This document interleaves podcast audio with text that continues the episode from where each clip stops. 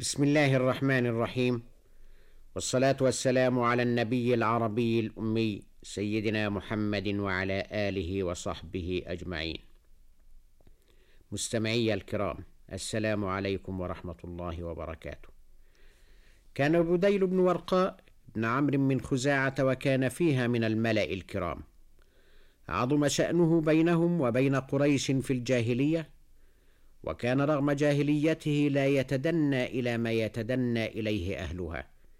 فلم نقف له. فيما بين أيدينا من نتف مبعثرة في ثنايا المراجع التي أشارت إليه.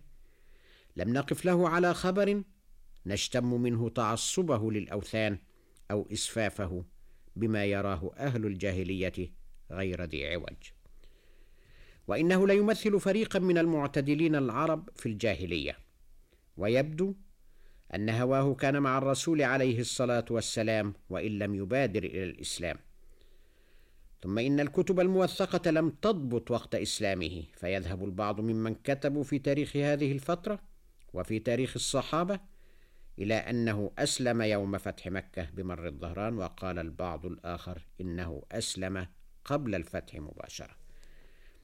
وكان الرسول عليه السلام يعرفه ويعرف منزلته بين العرب كما تعرف له هذه المنزلة قريش وتقره عليها. فهي لا تنكر أن يغدو إلى المسلمين وأن يراوح قريشا في الوقت ذاته.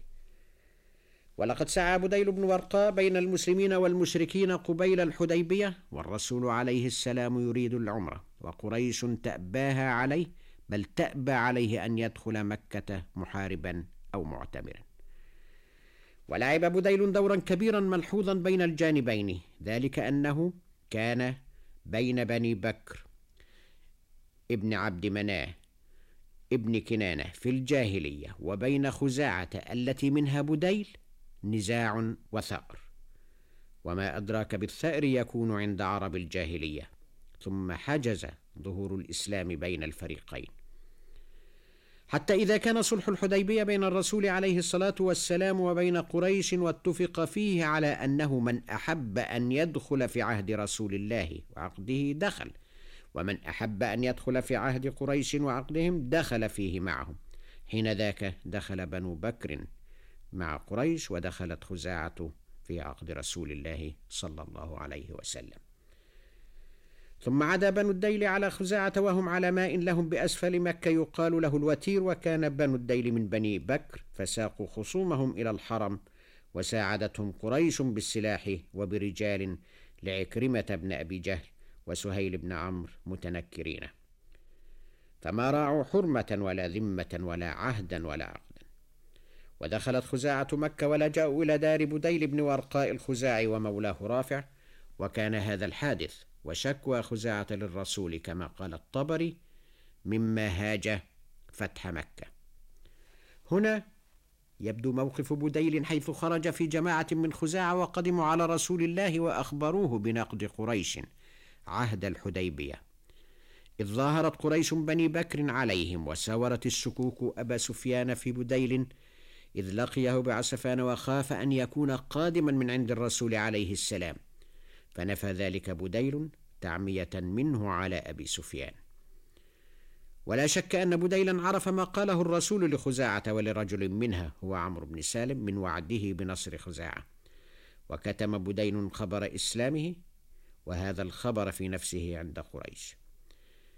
ولما خرج الرسول صلوات الله وسلامه عليه إلى مكة في كتائب الرحمن وفي القبائل التي أسلمت وكان بمر الظهران خرج أبو سفيان وبديل بن ورقاء وحكيم بن حرام يتحسسون الأخبار.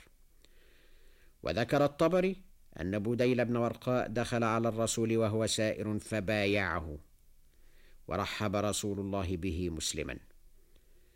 وكان الذي أخذه للرسول هو عمه العباس ثم سأله الرسول عليه السلام عن عمره فقال سبع وتسعون سنة يا رسول الله. فدعا له كما قيل بسوداد شعر عارضيه. وزيادة جماله.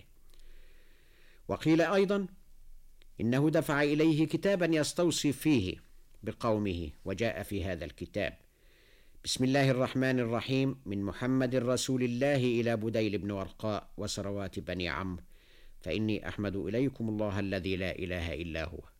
ثم جاء فيه إن أكرم أهل تهامة علي أنتم وأقربهم لي رحما ومن معكم.